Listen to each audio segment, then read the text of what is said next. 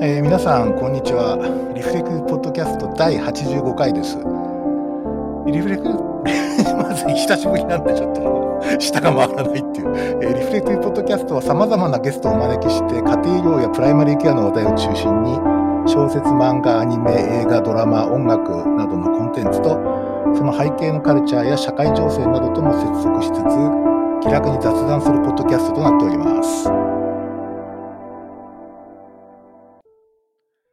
えー、ということでですね、もう超久しぶりで、実は前回の配信が、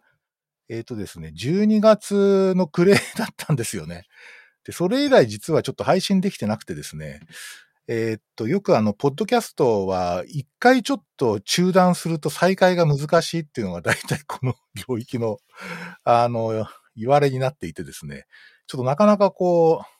再開がですね、なかなかできなかったっていうことがあってですね。しかもですね、なんか1月にちょっと外傷っていうか怪我をしましてですね、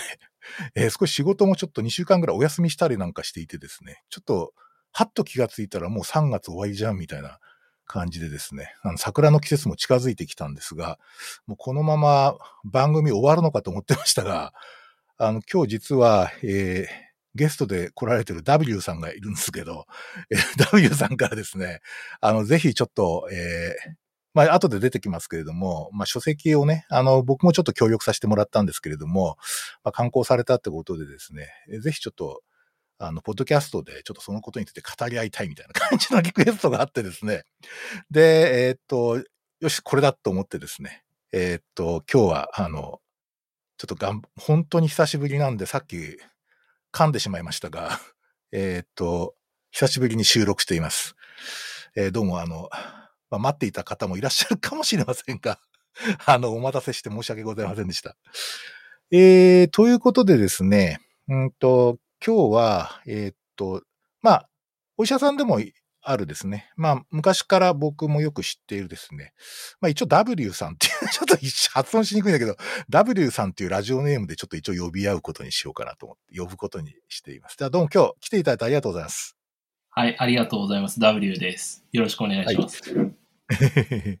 ということでですね。えーっと、ぼ結構なんか付き合いが長いような気もするんですけど、なんかいつ頃から、僕学生時代から知ってました？もしかして。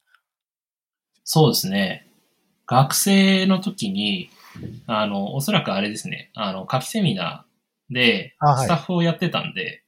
はいはその時に藤沼先生を遠目に見ていたって親分ね、感じです親分。ね。お、親親分ね、親分ね。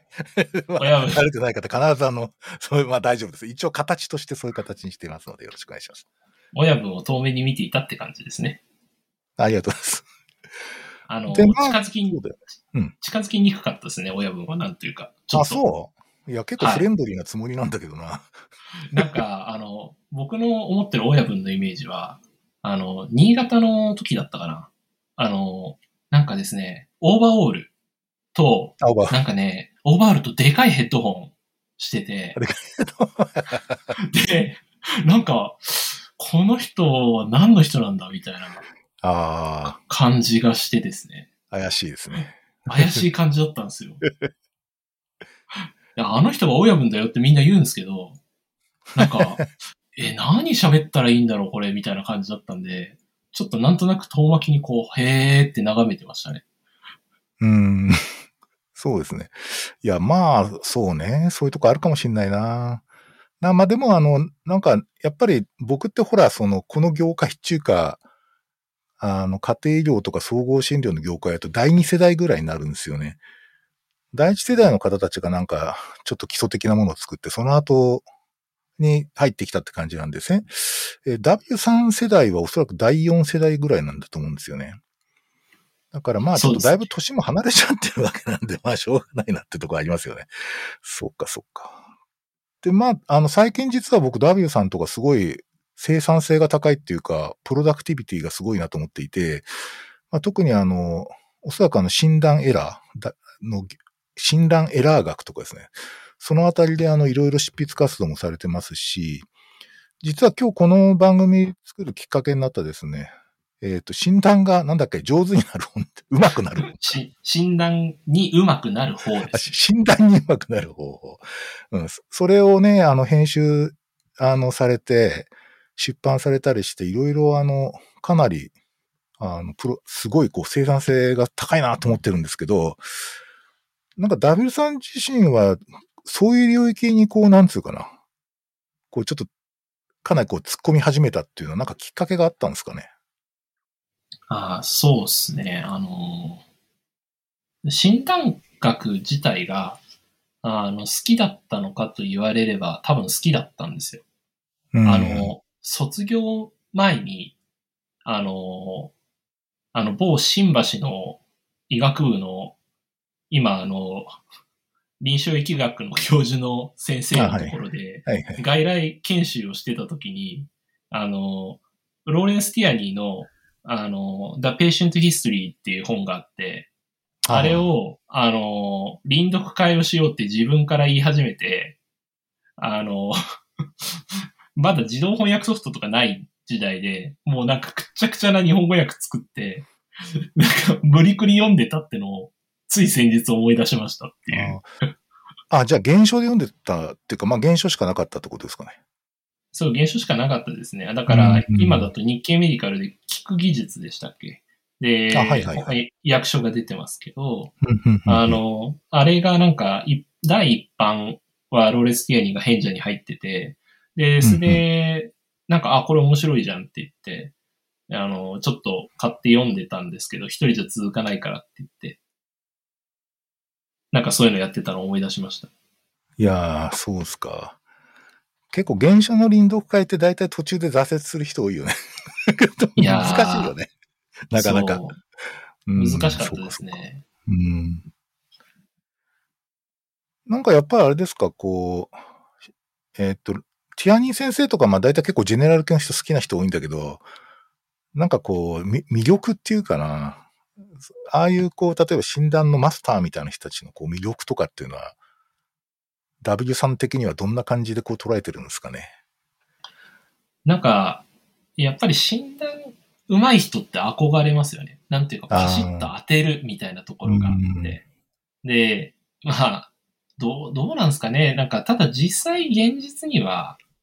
診断って綺麗につかないことが結構多くて。うん。で、あの、ちょっとこう、嘘っぽいんですよね。パシッと当てるって。だけど、うん。だけども。そう、手品みたいな感じ。で、なんか、ただ、それを、やっぱり、なんだろう、難しい症例を、えーまあ、例えば、ローレンス・ティアニー先生だと、あの、まあ、ホワイトボードを使いながら、こう、症例プレゼンテーションをまとめていく中で、結構、こう、大体の当たりをつけるっていうところが、あの、非常にお上手なんですよね。うん。あの、おそらくかなりこう、頭の中ではこう拡散して、えっ、と、思考が展開していくんだけど、その中でぐっと絞り込むところの、なんとなくこのあたり、大体このあたりじゃないかなっていうふうにつけるところが、あの、ちょっと常人ではできないっていうふうに思わされるところがあるんですよね。うん。で、まあ、あの、現実の世界でそれが展開されるのかっていうふうなところは、まあ、現実の世界はやっぱり難解な症例ばかりじゃないので、うん。えーちょっと違う部分もあるかもしれませんが、実際に困難症例が来たときに、ああいったロジックで展開をすることができるんじゃないかっていうふうに思わせられるというかですね。そっか。なんかね、うん僕はね、なんかね、こうね、ポジ、こう、例えばポジティブダイアグノシスっていうか、こう、まあこれはこの疾患ですねとか、この診断ですねというよりも、なんかこう、仕事の性質上ですね、まあ、これではないですね、とかっていう思考なんだよね。そのプライマリーケアってどっちかってそういうとこあって、特にやっぱりなんかこう、例えば紹介した後に、その、いやー、先生実はこれでしたって言って、ええー、みたいな衝撃があんまり感じたくないんですよ。だから、なるだけその、そういうなんか、こう、結果がびっくりするようなことになるような、あの、疾患名ってあるじゃないですか。例えば PE とか、会議とかね。で、ああいう、ああいうのじゃないと、ザーとか、そういうの、そういうのかは一応可能性あるかなとか、ないとは思うけど一応、あの、紹介するみたいな気持ちでいると、後の衝撃が少ないっていうのがあってですね、僕はどっちかとなんかこう自己防衛的にね、その辺を、あの、か、なんていうかな、こう診断、診断をするっていうよりも、除外するみたいな感じで考えていて、まあそういう点でですね、実はその、W さんがやってるですね、診断エラー学ってめっちゃ興味があるんですよね。つまりどうやったらその、その診断はつかなくてもいいから少なくともそのエラーはしたくないなみたいな感じがすごくあって、まあそういう点で実は今、あの結構、あの注目されてるじゃないですか、このエラー学って。それってね、おそらくね、現場のね、特にプライマリーケア系の人はね、すごい切実な問題としてあると思うんですね。診断つかなくても重大なものは見逃さないっていうのはすごい重要だったりするから、まあそういう点でこう注目されてるのかなっていうふうにすごい思ってるんですよね。はい。そうですね。あの、私自身も一番最初その、えっ、と、医者になって、診断をする機会がどこであったかって言ったら救急外来だったんですね。で、救急外来で診断をするっていうのって、まあ確かに派手な診断がつくこともあるけれど、実際のところは、あ今、親分がおっしゃったような、まあ、これではないと。あの、除外しなきゃいけない診断を、診断名をきちんとあの評価をすると。で、えー、その上で、まあ、診断がつかなくてもいいから、まあ、ディスポジションっていう大きな方針を決める。患者さんが、うん、あの、これはすぐ手術した方がいいですねとか、あもしくはまあ、でも入院はしなきゃいけませんねとか、あ外来のフォローアップでいいですねとか、まあ、もしくは、あの、説明した内容に沿って、それに引っかかったらまた来てくださればいいですよ、みたいな、えっ、ー、と、感じのところの大枠をつけるっていう風なところの方が、救急外来の仕事としては大きい部分があるので、うんうん、そういうところからやっぱり僕の、ね、はい、私の診断のそのストーリーっていうの自体は始まってるんですけど、やっぱりここでですね、大きな問題になるのは、やっぱりあの、なんとかしてこの、なんていうか見な、見逃しを、あの、避けたいな、みたいな心理が当然あるわけで、で、私も最初、救急外来で診療するとき、本当にもうビビってて、で、えっ、ー、と、それで一番最初、こう、そこのあたりの、あの、疑念を、まあ、払拭できるかなって言って、えっ、ー、と、死と仰いだ人は、えー、福井大の寺沢先生で、寺沢秀和先生で、で、寺沢秀和先生が、あの、えっ、と、研修医当直ごハットっていう書籍を書かれていてですね、で、最初私があの手に、手に取ったっていうか、あの、拝見したのは赤い本の方で、それはどちらかというと、まあ、マニュアル的に、えっ、ー、と、各証拠別にこういったものを評価しましょうみたいな話だったんですけど、あの、後に、あの、見つけたのが、あの、青い本の方で、青い本の方は、あの、症例の本なんですね。で、なんていうか、あの、ちょっともう、まあ、見開き1、2ページぐらいで、こんな感じで患者さんが来て、こんな天気になりました。良くない天気になりました。じゃあどういうところを気をつければよかったでしょうか？みたいなスタイルの、ショートストーリーをたくさん入れてるみたいな書籍だったんですね。で、まあ、この書籍に書いてあるものだけはもうなんとか見逃さないようにしたいっていうふうなことを思いながら日々やってて。で、それで、まあ、やっぱり寺澤先生ご自身に、まあ、幸運にも会う機会があって、まあそこから本当に、まあいろいろなお話を、あの、お聞きしましたし、実際に、あの、ご覧いただいて、あの、指導を受けたりとかっていうふうなことも、まあありました。まあそこが、やっぱり一番こう、この診断エラー学とか、そういうふうな話のところに入ってくる最初のきっかけだったのかなって思います。うん。やっぱあれだよね。だから現場っていうか、まあ救急の現場とか特に本当に 紹介できないからね、ある意味。だからそこがね、全部蹴りつけなきゃいけないから、よりプレッシャーもでかいと思うんですけど、確かに寺沢先生の話って僕も好きなんですけど、その、なんかね、現場感覚すごいんだよね。こうなんつうか、一般論じゃないっていう、なんか現場感覚感がすごく強くて、ああいうなんかプレゼンすごいなって、僕もすごい感銘を受けたことありますね。確かに。もうなんか、寺澤先生のプレゼンを聞いて、もう、なんと言いますか、魅了されてしまうというかですね。で、この人の話の内容はわかるんだけど、自分でこの話を、あの、かえって展開できないって思ったんですよ。あの、共有できないわ、これって思っちゃった。あうん。だから、そこでなんかこう、あれですね、あの、ご、あの、ご公演に来ていただくことになったらもうそれが一番の理由だったって感じーで。うん。で、公演に来てもらうとやっぱりみんな、みんなこう聞いて、わーって感じで魂抜けたような感じになるんですよね。うん、で、あの、そこから先、そこから先やっぱり数ヶ月は、救急外来でのエラーが減ってるんじゃないかと僕はかなり信じてたんですよ。あー僕とかね、すごいね、なんかね、あの、なんとかかなり、僕自身が相当、なんと、おそらく卒後に20年くらい経ってから初めて僕聞いたんですけど、あの、お会いして、お話も聞く機会があったんですけど、僕がね、一番印象に残ってるフレーズはね、あのね、えっと、軽い疾患の人ほど丁寧に返してくださいって言うんですよ。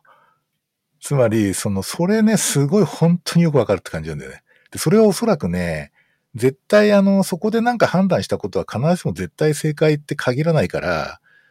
その自分で正解と思った時は実は危険であるっていう、ね、ものすごく本当に臨床パールなんだよね、あれ。でね、あの、そういう点であの、例えば、あプライマリーケアのその、診断エラーが起きやすい症状の研究ってありましてですね、そうするとね、腹痛が一番多いんだよね。で、そうするとね、その寺先生の言葉と、それからその研究の腹痛でエラーが多いっていう事象を捉えるとね、まあこれ急性胃腸炎ですねとかってね、言うけど、一応、まあ、3日後また来てねとかって言うわけね。で例えば、良くなったらとか、変わったことあったら来てくださいって言わないようにしてるんですよ、腹痛は。やっぱりなんかその辺はちょっと慎重になるっていうかね、ああいうのはやっぱり本当のクリニカルパールだと思うんですよね。うん、なかなかそのリサーチエビデンスっていう形ではないと思うんだけど、だやっぱりそのリフレクティブプラクティショナーっていうか、生殺的実践家的な、まさに実践の理論だよね。だからね、そういう点でもすごい生殺的実践家だなと思ったんですよね。まあ、リフレクティブプラクティショナーね。このポッドキャストの名前じゃないけど。それはすごい感じました。はい。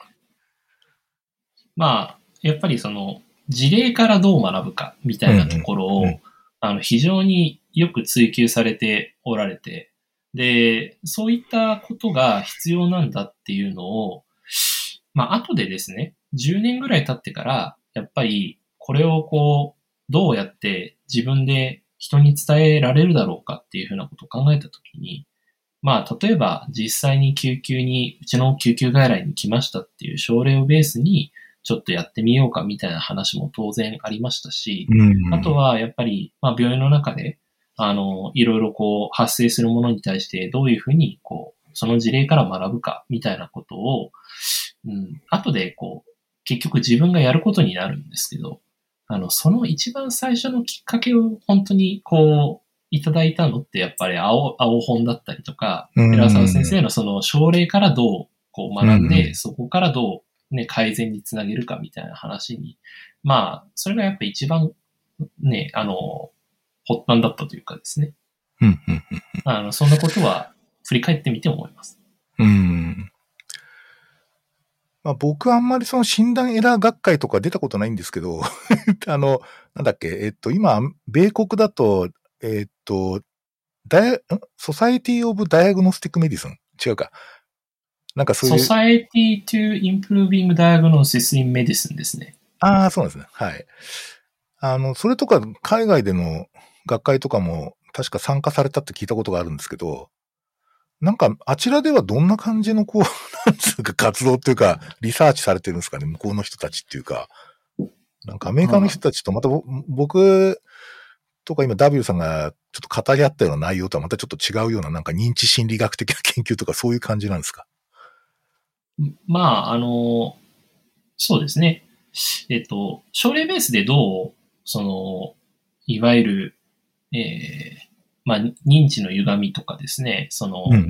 か実際にこう、ちょっと脳科学的なところになりますけど、えーわ、私たちの思考がいかに歪むかとか、その、はい。知識として知っていたとしても、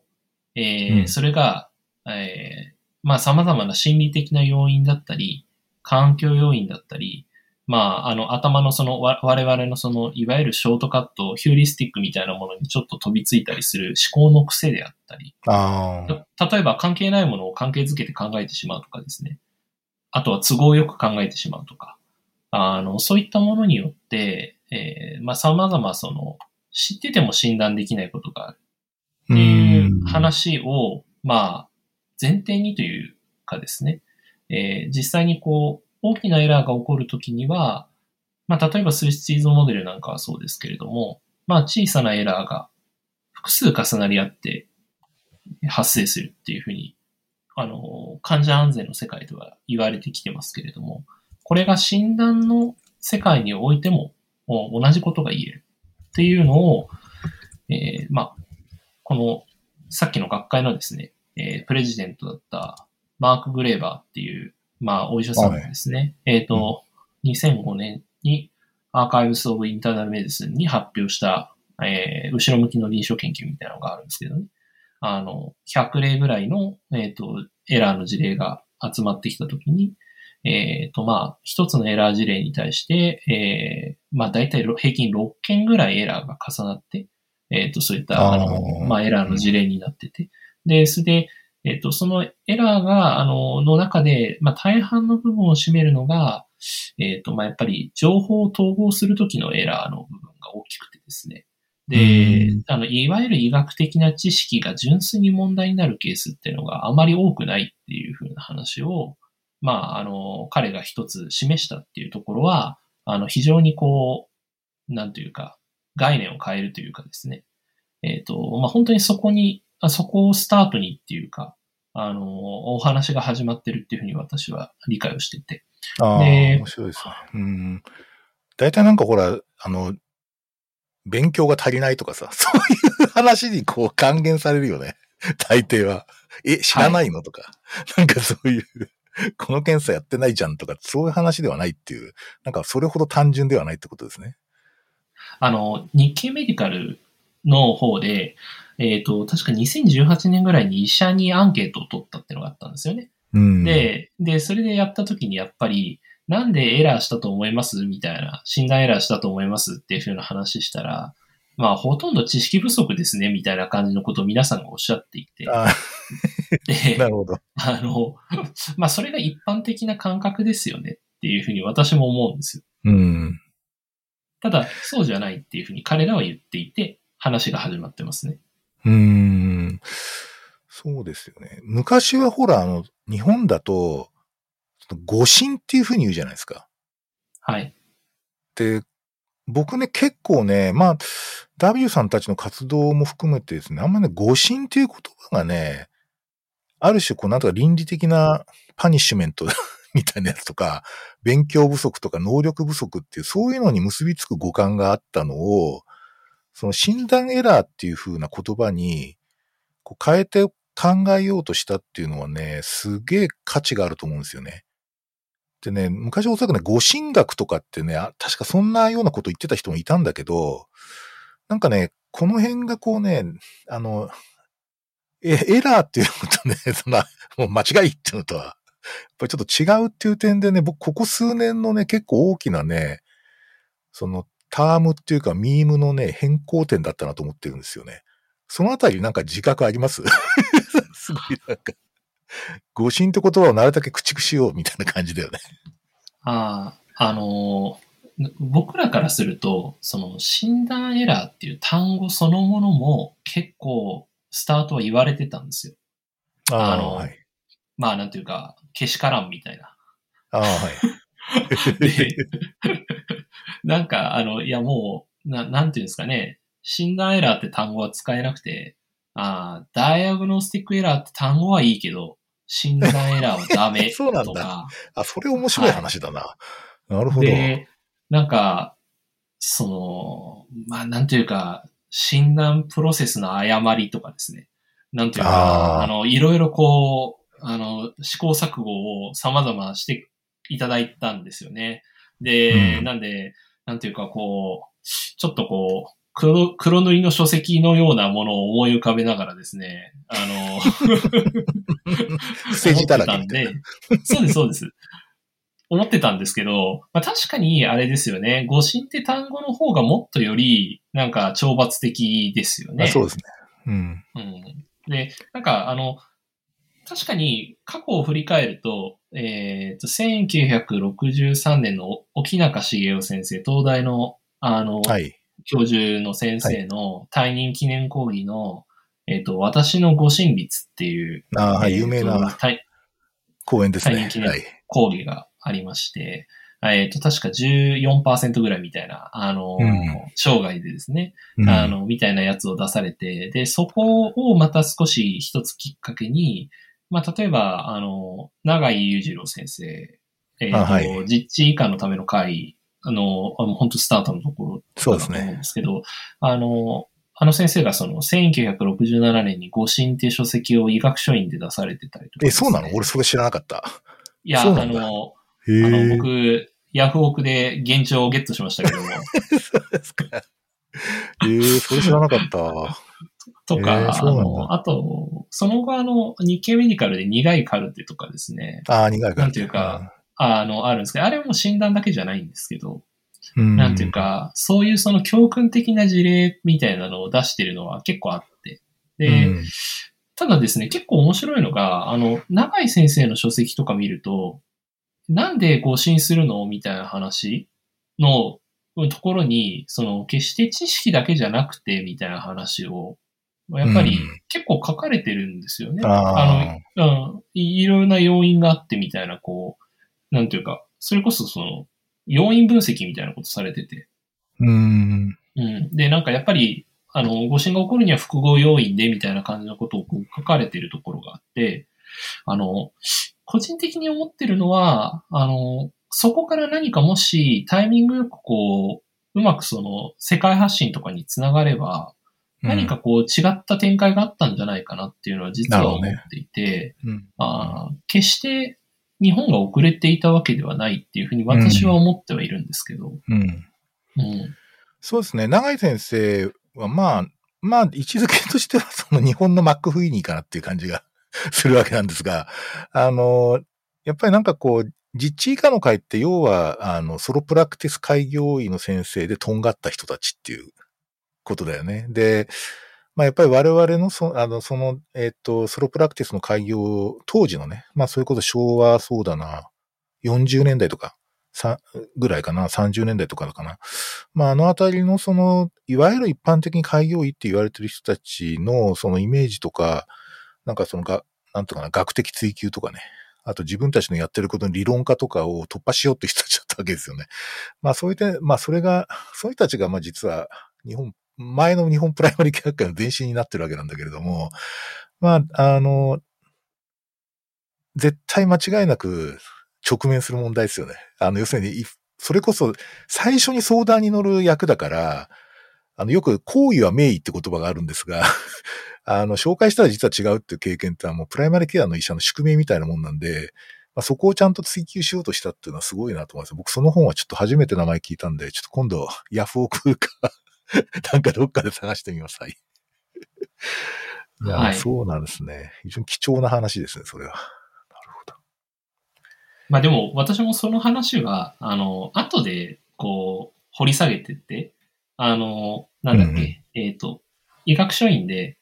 えー、訳本を出させていただいたことがあるんですね。はいはいはい。あの、誤信はなくせるのかっていうタイトルにしましたけど、はい。えー、ダダイアグノシス、えっ、と、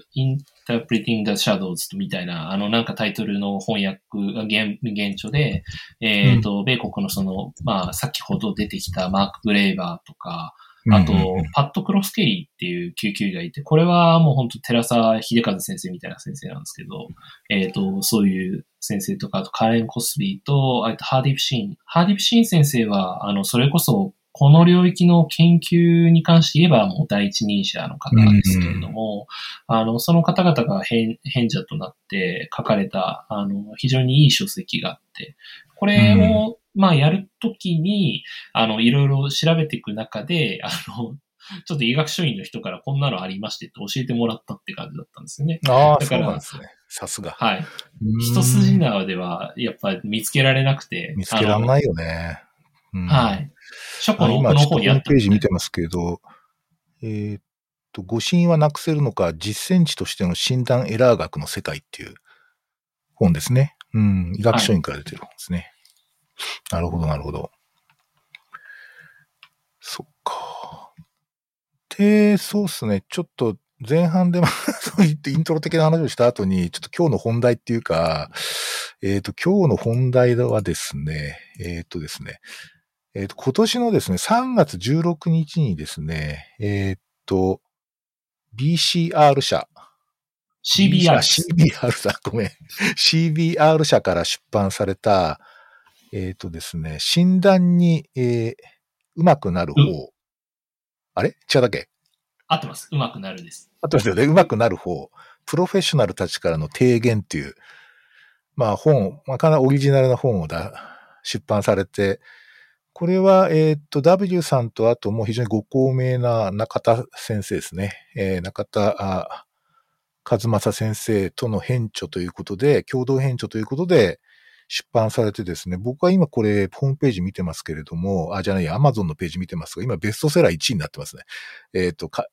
医学教育カテゴリーで一応、まあ医学教育カテゴリーってまあマイナーっちゃマイナーなんだけど、一応はそこでその1位になってますね。だからちょっと注目されてますね。実はこれ僕もちょっと協力させてもらったんですけど、あの、まあ、ちょっと僕の言ってるのが正しいかどうかちょっと後で訂正してほしいんですけど、まあこれはあの、ちょっとまあ少し、なんていうかな。なんか特徴のある先生って言ったらいいのかな。なんか、なんか特徴のある先生方に長時間インタビューをされて、まあ、それをあの文字起こしして編集されてるって非常にユニークな本なんですよね。で、僕も実はあのインタビューされてる時に、その、この話ってどこで診断につながるんだろうとかってすごい思ってたんですよ。ただですね、えーっと、たと、例えばその、生い立ちとか聞くわけでね。でね、これね、今ね、ちょっとこの最初の30分の方で話聞いててすごい思ったんですけど、おそらくなんかその自分の中の結構世界観とかね、その、なんていうの、患者観とか、医療って何ぞやみたいなやつと、診断っていうのが、あるいは診断エラーと言った方がいいかもしれないけど、それとめちゃくちゃ関係してるんだなっていうのはですね、今ちょっと理論的に理解した感じがするんですが、その理解で合ってます？そうですね。あの、僕のこの仮説っていうのは、あの、その人の背景とお育ちっていうのが、診断のスタイルに影響してるんじゃないかっていうふうに思ってる。お育ちっていうのは、医者になってからも含めてってことです。ああ、なるほど、なるほど。はい。で、なんか、これもなんか、もう全然こう関係ない話なんですけど、あの、自分ちがまあ、昔商売やってて、その、はいなんか、あの、釣り堀だったんですけど、で、あいいですねいいですね。日日常がこう、なんていうんですか、あの、おお客さんいるんで、あの、なんていうんですかね、あの、店に入るときにやっぱりちゃんとしなきゃいけないし、あと、あの、基本その、いらっしゃいます、ありがとうございましたが普通だし、で、それでなんていうか、あの客商売の中で育ってきたんですよね。うん、で、なんか、そう、その、なんていうんですかね、そういうふうな境遇で育ってきてる自分が、あの、医学部に入って医者になってみて、な、な、医者の接遇って何なんだこれって僕は実はすごいずっと思っていて。おー面白い。な、うんなんか、あの、いや、客商売としてはありえないって僕は実は思っててですね。うんうんで、あ、でも、なんでそう自分が思うんだろうっていうふうに言うと、やっぱり、これも自分のお育ちなんですよね。うんうんで、そこがこうかなりその、自分の接遇スタイルに影響を与えてるっていうふうに思っていて。で、まあなんか、診断に関しても、まあおそらくそうなんだろうなっていうふうに思ってるんですよ。なんか、あの、なんていうんですかね、まあかなりもともとその、例えば、えっ、と、まあ例えば時間のかけ方だとか、突き詰め方であるとか、あとそのリスクに関する考え方であるとか、あの、そういったものとかっていうのが、あの、かなりその医者の特性がまんま診断のやり方に反映されてるんじゃないのかなっていうのが、あの、これは僕の印象なんです。で、あと、もう一つはその人の専門領域とか、あの、今の仕事の場っていう風な話が、まあ、一番表面に来ますけれども、うんそれまでにどういうところでどういう教育を受けたかとか、あの、どういう、例えば修羅場体験とか、あの、うん心的に動きがあったような体験があったかっていうところによって、あの、かなりそこの、今の表面化してる、えっ、と、例えば肩書きだとか診療の場だとかっていう、それだけじゃなくて、そこの裏に、そういうバックグラウンドを持って展開されてる診断のやり方っていうのがある。っていうふうに、私がなんとなく思ってたところがあったんで、うん。あの、今回その診断に上手くなる方っていう書籍ではあったんですけど、まあこれはもう生い立ちから聞くしかないっていうふうに思ってたっていうところが、まああったっていうのと、あとはまああの、この書籍って前著があるんですよね。あの、外科手術に上手くなる方っていう書籍があるんですけど、すね。はい。この、この書籍の方でもやっぱりあの、中田先生はですね、少しその人がどこで生まれてどういう生活してきてっていう風な話をちょっと最初の方に聞かれてるんですね。うん。でこれがまあものすごくいいイントロダクションだったっていう風な話も含めて、あの、まあちょっと今回私がやってみたら、まあだいぶ長くなったっていう、ただそれだけなんですけど。まあそうですよね。なんか手術、確かにね、そうなんだよな。だから僕もちょっと、いや、これ本当自分の喋ったことが、そういうふうにプレゼンされて大丈夫かどうかと思ったんだけど、まああの、出来上がった書籍いただいてですね、ちょっと読んでみると、あの、まあ、一つはですね、その読み物として面白いっていうのがあるんですよ。そうなんつうか、まあ、よく構成されてるっていうか、あの、やっぱり編集の力量だと思うんですけど、すごい読みやすくなってるっていうのが一つと、あと何か、その、えっ、と、他の先生方、僕もあの、お会いし、よく知ってる先生もいらっしゃるし、全くあの、高校で初めてあの読ませていただいた先生もいらっしゃるんですが、えっと、なんかね、読みながらこう、自分を振り返るんだよね。つまりその、他の人のこう、 life history とその、医者としての professional development と、それから、なんかそのて、えーっと、 life history professional development に裏付けされたなんかこう、診断の何かこう、セオリーインプラクティスみたいな、なんかそういう実践の理論みたいなやつが、なんかおそらくね、読んでるとね、こちらのこう思考がね、あの、こうなんていうの、その喚起されるっていうか、インスパイアされるところがあって、でね、おそらくね、このタイトル見てね、なんかどっかにアルゴリズムとか証拠別の何か書いたんじゃないかとかって思って手に取る人絶対いるはずなんだけど、おそらくね、あの、マニュアルだと思って読む人、手にする人もいるかもしれないんですが、これはね、結構やっぱりね、僕はあの、なんていうかな、すごい面白いこうナラティブの本っていうか、あの、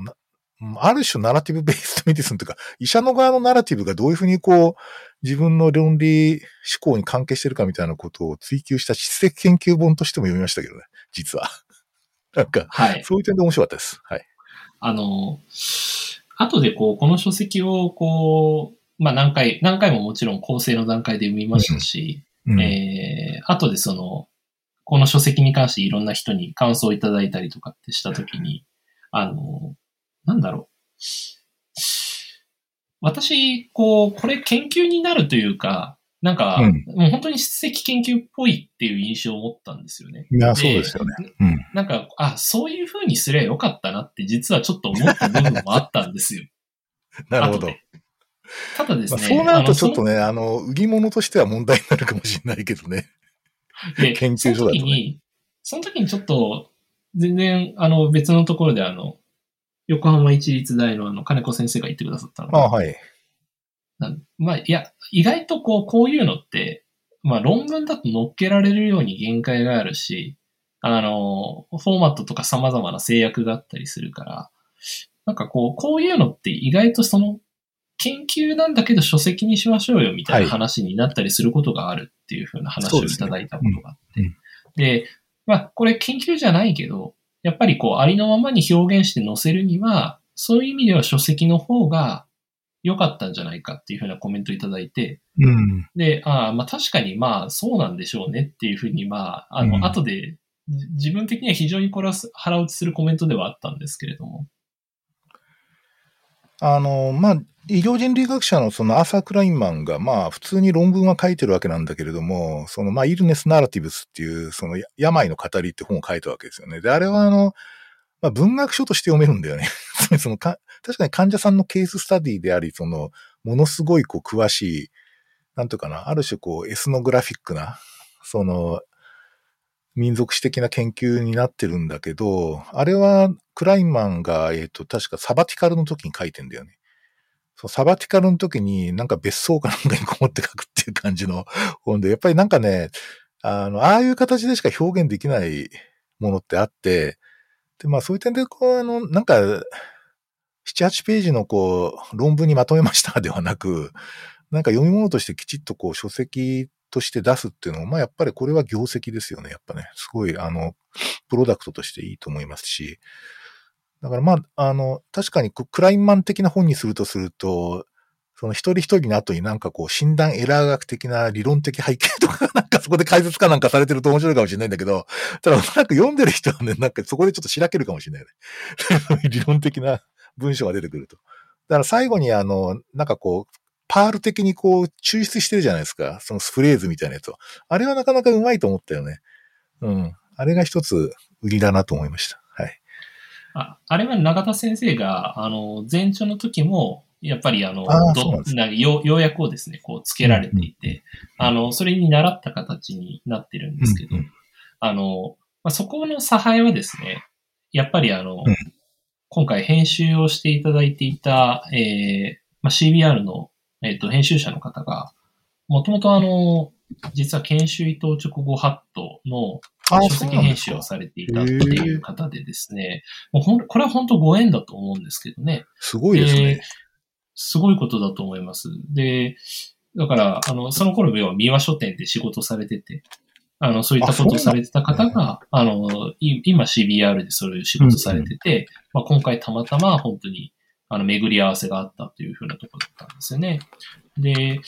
あの、あとはまあ、あの、ちょっとまあ、付け加えてコメントを言うなれば、えっ、ー、と、この診断に関心がありそうな方を集めて聞いてみたら、結局皆さんすごい謙虚で、あの、むしろそれこそエラーから学ぶ的な雰囲気が強かったっていうふうなことが一つあるのと、あうん、あとは、うん、整ったキャリアの方々っていうふうに思う部分もあったんですけど、もう、ものすごいこう、紆余曲折があるんですよ、皆さんに。そうですね。僕、は、え、この先生、こんなことあったんだ、みたいな。結構面白かったですけど。はい。で、これはその決してそう、そういうふうに思って選んだわけではないんですけど、すごくあったってことが、話を聞いてみて分かったんですけど、うん、あの、それを聞くっていうふうな観点で考えたときに、私自身のキャリアが整ってないっていうかですね、紆余曲折あったっていうことが、あの、すごくこう、ある意味、いい意味に反映できたんじゃないかっていうふうに思っていることがあるのと、ね、あるのと、まあ、なんか、ただただなんかレンジを広くこう、ある程度理解して聞き出すっていうことじゃなくてですね、うん、やっぱり自分自身がそこに対して非常に共感を持って話を聞けるっていうことが、あまあ、いなんていうんですか、インタビュアーとしては、あある意味で合ってたんだろうっていうふうに思って。確かにね。まあ中田先生ももちろん有名な方なんだけれども、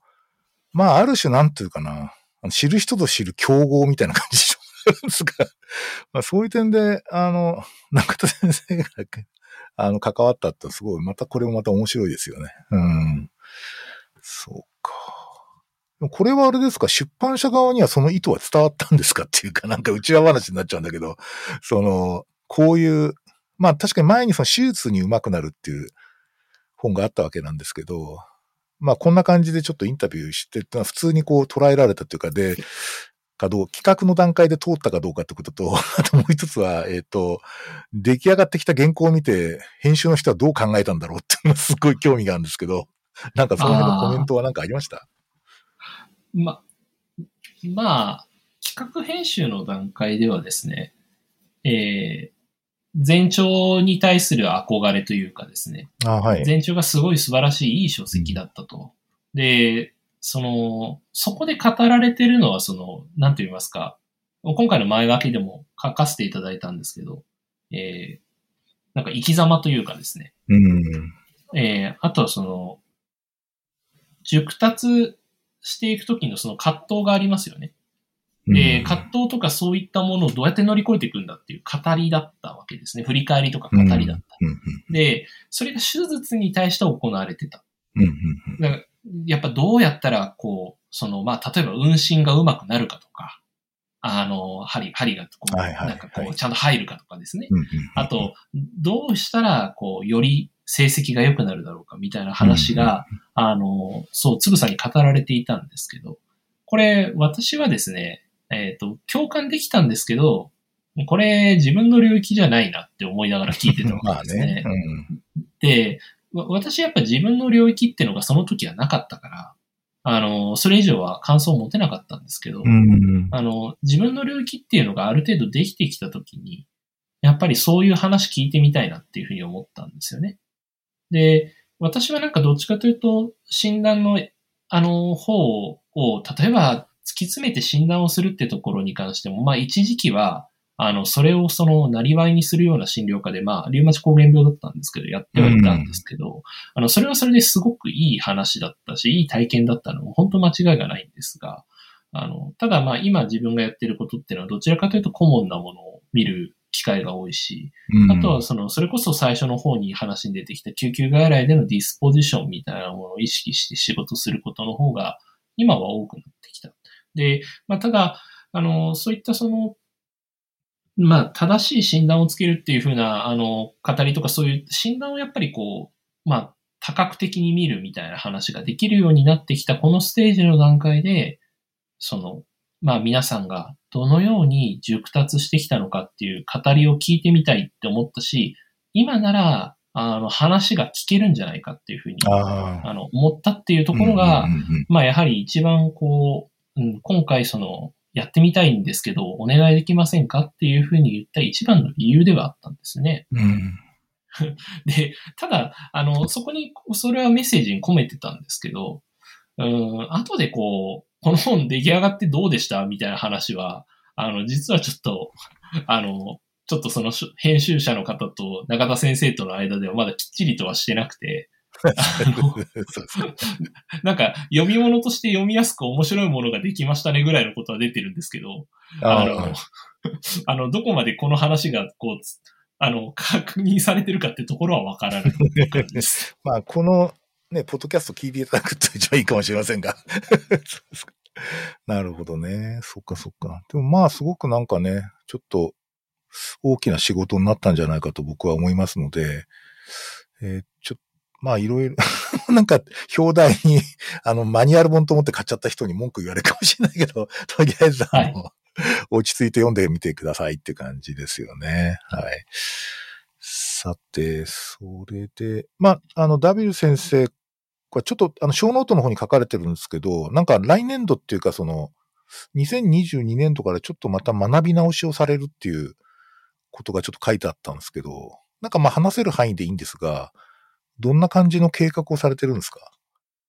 あのですね、まあ、あの、仕事をしながらっていう形で大学院に行きたいなと思ってて、で、はい、まあ、あの、なんていうんですかね、ちょっとこう、あの、ビジネススクールに行こうっていうふうに思ってますね。ああ、MBA 的な。まあ、まあ、MBA ですね。うんうんうんうん。で、何年か前からこう、考えてはいたんですけど、あの、タイミングがちょっとなくてですね。うん。コロナの、新型コロナ感染症の流行もありましたし、うん、私の様々なものが追いついてないっていうところもあったんですけど、タイミングがようやっと来たかなということで、やってみようと。これは2年ぐらいですか ?2 年間ですね。ああ。そっか。でもなんかあれですね、こう、し、まあ今、この数年、W さんがやられてた、あの、領域ってすごい、領域横断的な世界なんで、まあそういう点で、こういう感じ、MBA 的な学びってなんか役に立ちそうな直感的には思いますけどね。うん。そうですね。あの、やっぱりあの自分の経験とかですね、あの、直感だけでやるっていうのが、ちょっと厳しい、あの、仕事の内容が増えてきているんです、ね、ああ、なるほど。うんうんり臨床とか診療っていう風な話の枠を超えたものがちょっと増えてきていてですね。そうだよね。まあ、まさに組織づくり、チームづくりとか、うん。うん。うんまあ、概、概要で言えばヒューマンリソースマネジメントみたいなものが本当に大きいなるほど。部分にまあ重要ですよね。うん。なってきてるなっていうふうに思いますし、で、こういった中で、まあ実際総合診療の立ち上げみたいなのやってると、まあどのようにこう戦略的に考えるか、自分が、あどのように外から見られていて、競合とどのようにこう、まあ一緒に勝っていかなければいけないっていうふうに私自身は強く思っていて、うん。ジェジェネラリストがこう安心して集まれるとか育てる環境って、まだまだ少ないっていうふうに私は思ってて、うん。まあ、私が今いる組織がその一部を照らすことができればいいなとは思ってはおりますが、やっぱりそういう施設がたくさんいろんなところにあってほしいっていうふうに私は強く願ってるんですね。うん。で、そういった時に、えーまあ、マネジメントする人たちがどういったことを知ってたらいいのかっていうのを、まあ、まずは自分が学んでみて、で、その上で、えっと、そういったことを共有しながら、まあ、仲間を増やしていきたいっていうふうなところが一つ大きいのかなというふうに私は思ってますけれども。うん。まあなんか、その、まあこういう総合診療とかね、そういう領域のしリーダーシップってどうあるべきなのかみたいな、そういう議論って結構散発的にはやられてるけど、どうやればいいのかなっていうのはすごいこう、なんか時代によっても違うだろうし、その時のその環境によっても違うだろうし、いろんなリーダーシップ像があっていいと思うんですけど、そうですね。なんか、そのあたりまた新たにこう問われ、問われてる気がしますよね。うん。いや、なんかね、その、まあちょっとじ、時事ネタになっちゃうんだけど、まあ今ほら、あの、ウクライナだとかで大変なことになってるじゃないですか。で、まあ、あの、これに関してなんかトータルに語るってことはまあししませんが、あの、僕が非常にこうメディア戦みたいになっていて、で、まあ、特にウクライナの大統領のゼレンスキーがまあ様々な発信をされてるんですけど、僕ね、あれすごくね、新しいなと思ってるんですよ。で、それはその、大抵その、なんていうかな、えっと、従来型のそういう、こう、内戦も含めて戦争の時って大体こう、なんか、あの、攻撃したらすぐこう逃げるとかね。な なんかそのすぐ逃げて、あの、なんか亡命してしまうとか、あるいは逆にその、なんだろう、あの、ガンダムのギレンみたいにですね、こう演説するとか、なんか、そういうようなイメージなんだけど、彼は何か淡々とこう、あの、スマホでですね、ちょっと笑顔を称えながら語り続けるって感じですよね。で、あれね、なんかね、すごいこう、ちょっとあの、このポッドキャストでもよく出てこられるプロフェッサーって人がいるんですけど、で、その先生ともちょっとその SNS 上でちょっとお話ししたんですが、まあね、すごいね、マッチョな感じがあんましないんですよね。で、逆にロ、その、ロシアの方の大統領の方はすげえマッチョな感じでですね、なんかこう、街相撲じゃないタイプの、そういうリーダー像ってす、微妙に避けていて、だから全然こう、なんつうかこう、あの、僕は歌だけ歌ってますみたいな感じじゃなくて、なんかその、微妙にこう、ま、マッチョなリーダー像を避けているっていうところがすごい印象深くて、まあ、これから先は本当あの平和になってほしいと思ってるんですけど、まあ、そのあたりちょっといろいろね、喚起されるところが僕はありましたね。まあ、全然ちょっと今日の話と繋がんないんだけど、ただあの、なんかね、あの、こう、リーダーシップ像っていろんな人いていいなと思うんで、今度はあのリーダーシップの本書いてほしいな。だからいろんな人にインタビューしてほしいなと思うんだけど、なんかね、すごいこう、なんとかカリスマ性でさ、やる、あの、カリスマ型とかウォーリアー型とかさ、調整型とかいろんないるじゃない。なんかそういうのをね、ぜひちょっと MBA の学びでちょっと整理してもらって 僕らに還元してほしいなと思ってるんですけど。あなんかあのありがとうございます。あの、えっと、まあ、マネジメントとリーダーシップの話自体は、まあ、やっぱり数年前から追いかけている話題の一つで、えっと、ちょっと、ちょっと前にあの、えっと、まあ、リーダーシップの、その、海外の、えっと、んんあの、書籍の翻訳を、えっと、今、都立大の高尾先生と、えー、そうなの？京都大学知らなかった。に西堀先生とさせていただいたことがあ,、はい、はい。あるんですね。あ、そうなんですね。はい。ちょっと知ら、あ後で show note に貼っておきます。はい。やっぱり、あの、医療の領域においても、あの、非常に必要なことだっていうふうに私自身は認識をしています。うん、で、その、まあ、カリスマ型リーダーシップが、えっ、ー、と、なんかよく類型として出されますけれども、まあ決してそれだけではないし、えっ、ー、と、私自身も、その、マッチョな人じゃないと活躍できないような組織は、基本的になかなか作りたくないんですよね。おそらくね、もう反時代的だよね。すでにね、うん、そういうのはね。うん、そうで、なんかまあ、あの、個々人が違う特性を持っていて、で、その違う特性を組み合わせてその勝負するっていうかですね。まあだから、イメージ的にはあれですよ、あの、シン・ゴジラの巨彩体巨彩、いいっすね。いいっすね、巨彩体。最高。うん。うん、まあでも、ベースで、まあ何ですかね、あの、ランドンのリーダーシップが、うん、あの、どういうスタイルなのかっていうのはちょっとわかんないですけど、うん、まあ確かに最後の最後のところは、本当に、まあ、なんていうんですかね、強いリーダーみたいなのを出しているところは当然あるわけですけれど、ただ、まあやっぱり、まあ基本的にはやっぱりサーバントなスタイルを、あの、まあ持ちながら、で、あの、かつ、まあただですね、実は真には強さがあって、でも、うん、さっきのお話だと表現系として、えー、それが前面に出た感じのっていうところじゃないというかですね。まあやっぱり、しなやかさというか、そういったものがあるような形が、まあ一ついいのかなっていうふうには私はあの思ってますけどね。あの、シン・ゴジラで言うとさ、その里見っていうさ、その臨時総理と、あと赤坂さんと、矢口って3人いるじゃないですか、リーダー像って。はい、で、はい、なんか、矢口蘭道ってどっちかっていうとなんかこう弱い人っていう感じなんですよ、僕は。なんかいつもビビってるし、特にその英雄的で。で、赤坂さんってなんか、あの、なんつうかな、こう、ちょっとこう、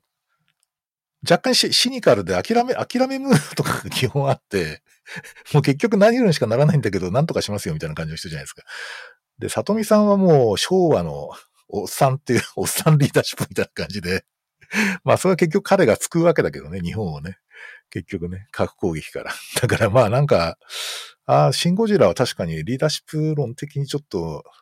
いろいろ見た、もう一遍見てみた気がするよね。チームとかね。確かに。そうですね。なんか、あのもう、なんていうか、ああいう感じとか、あとはこう、の野村再生工場の阪神楽天みたいな感じ。いや、あ、そうだよね。あ、いや、僕ね、なんかね、一時期野村再生工場って言われたことあるんですよ。で、なんかね、医者を辞めたいとかね、なんかちょっと、あの、聴衆、体調崩して、ちょっと病院に行けなくなっちゃいましたみたいな人が結構3ヶ月とか2ヶ月ぐらい検診する、受けてた時期があるんですよ。あの、はい、15年ぐらい前に。でそうするとなんかね、診療所に来るとね、すげえ元気になって帰るとかってのがあって、で、再生工場って言われてたんですけど、あれ別に僕は何かやったわけじゃなくて、あの、普通に淡々と毎日あの、時間通り始まって時間通り終わるって仕事なんで、割と。だから、そういう点で、そういうなんかリズムとかルーチンをきちってやるってことを追求した結果だと思ってたんだけど、確かにね、なんか、再生、確かに再生型のとこと、なんかエリート集めて行くぜ行くぜみたいな感じで、なんか 結構あるじゃないですか、そういう。あの、プログラムもおそらくそれ、なんかこう、イケイケ系っていうか、上イケっていうか、そういうのと、割とこうなんかちょっと弱い人集まってみんなでうんうんなってるなみたいなのとか、いろいろあって面白いよね。この、特にこのジェネラル系のレジデンシーってすげえ個性があって面白いですね。なかなか僕内科だとああいうのないと思うよ。内科のプログラムでなんか、うん、なんかあそこはああいう個性でとか、あんま聞いたことないんだよね。だから割合やっぱり総合診療独特だと思ってて、ああいうなんかこう、例えばレジデンシープログラムのさ、なんかこう、教育環境を語るみたいなやつってあんまりやられてないから、その辺やっぱりちょっとね、あの、知りたいっていうか、ちょっといろいろ分析を待ちたい感じがしますね。はい。うん。まあなんか、やっぱり、まあ私自身もなんかいろいろこう、なんていうんですかね、パーフェクトじゃないっていう感覚をずっと持ってやってきたし、じまあ正直多分根本的に自信がないっていうふうに思ってるけどのと、矢口乱動型ね。そうです、そうです。ね、あとなんかもう体も無理効かないわ、みたいなところをもう前提としてあって、だから、なんていうんですかね、もう体も、まあ、馬力が効いて、頭も働いてみたいな人がリーダーになると、まあ、やっぱりうまくいかない時があるっていうのはなんとなくわかるような気もしていて、うんで、ただもう本当に私は私でもうなんかひたすらその、そういう感じで働けてる人にこう、なんていうんですかね、あの、あの、あいつもありがとうございますって言いながら、こう気分よく働いてもらって、で、なんか、何の仕事してるんだろうって自分でも思いながらやってるんですけど、でもまあ、なんか、そんな感じでチームを作って、えー、なんか、うんまあ、ここにいてよかったなって、まあ、その人たちが、まあ、そのタイミングで思ってもらえて、で、まあ、自転車創業的な感じはあるんですけど、あの、まあ、何かしらのものをちゃんと提供していき、場が続けられることができればいいかなと思いながら今はやってるんですけど、まあ、駆け出しのマネージャーなので、いや、なんかそういう、なんかこう弱さとかってなんかあの、結構キーワードだなと思ってて、あの、おそらく W 先生を聞いているあの、ザ・ウィークエンドっているじゃないですか。で、あの、彼の PV とか見ると、本当にいつも殴られてたりとか、その、なんか、あの、また薬に手出しちゃった、ダメだな、俺は、みたいな感じとか、なんかそういうこう、なんかそういう像なんだよね。で、あの人ももう超スーパースターだけど、その、なんか全然、なんていうかな、こう、マッチョな感じがほとんどしないんですよね、実は。どっちかというといつもなんか殴られて血を流してるみたいな、理不尽に殴られてるみたいな感じだって、なんかすごいね、あの、ちょっと独特、なんかこう今の時代の反映かなと思ってて、うん、やっぱりメンタルのところの弱さとかちゃんと共有していこうぜみたいなのがすごいやっぱりメッセージとして感じるんですよね。まあまあ、もっといろいろ深いのかもしれないけど、なんか PV 見てるといつもそう思ったりするんですよね。はい。いやー、そういうことでですね、ちょっといろいろ語り合ってきましたが、だいたい1時間の、あの、状況になったんですけど、1時間経ちましたが、そうですね。なんか、ぜひ、今回、あの、書籍を出した、あの、この書籍ですね、診断にうまくなる方っていうのに関して、ちょっと一言、先生からコメントいただいて、なんかおすすめの、なんかこう、リスナーさんにこう、ぜひ読んでください的な、そういう、なんかこう、営業トークをしていただければと思うんですが、いかがでしょうか？まあ、なんですかね。親分の遺言って、親分言ってましたけど、そうですね。これ、これやばいよね。遺言、遺言っぽいんだよね。そうそうそう。あの、親分の部分に関してはもう完全ノーカットなんで、そうですね。大丈夫かっていうぐらい実名が出てきてますね。そうですね。あの、ちょっとここ、オフレコなんだけどって書いてあるけど、そのまま載ってましたね。オフレコって書いてあるのに、その後ちゃんと書いてあるっていうね。そうそう。もうだからいいや、このままでいけって言っても、構成でも削らなかったですけどね。もう、もうしょうがないっつって。あの、まあそういう親ね分のうん、親分のところで育たれた方々が、まあやっぱり、端々には聞いてたけど、全部は聞いたことない投資ではって言ってて、ああ、これはちょっとなんか、もしかしたらご所属のあの施設で本当は記念誌みたいなの作ってもらうべきことだったのかなとか思っちゃったんですけど、うん。いや、あんな話をですね、毎回のように聞かされてたらうんざりすると思いますよ。そんなに僕もね、ああいう話を延々とこうね、若い人に向かってやるおっさん文化でちょっと避けようとし、意識的に避けようとしてたので、断片的にしか話してないから、あそこまで喋ったのは初めてですね。ううんん。まあでも、そういう点では遺言かもしれません。まあ、あのー本当に、あの、親分には長生きしていただきたいと思ってますので、ありがとうございます。はい。まあ、あの、はい。ああ、ああと他の、うん他の方々のも、あの、本当に、あもちろんもちろん。そうそう。素晴らしい先生方ですよね。はい。じゃあ、ちょっとまたこのリンクも show note に貼っておきますので、えーぜひちょっと興味のある方はぜひご覧になってみてください。じゃあ、今日はどうもありがとうございました。は い大ありがとうございました配信でちょっと僕も調子がどういう風に出るかなと思ってたんだけど、最後なんかうまく まとまったみたいでよかったです。はい。はい。じゃあまたなんか機会があったらぜひ来てください。はい、ありがとうございました。ありがとうございました。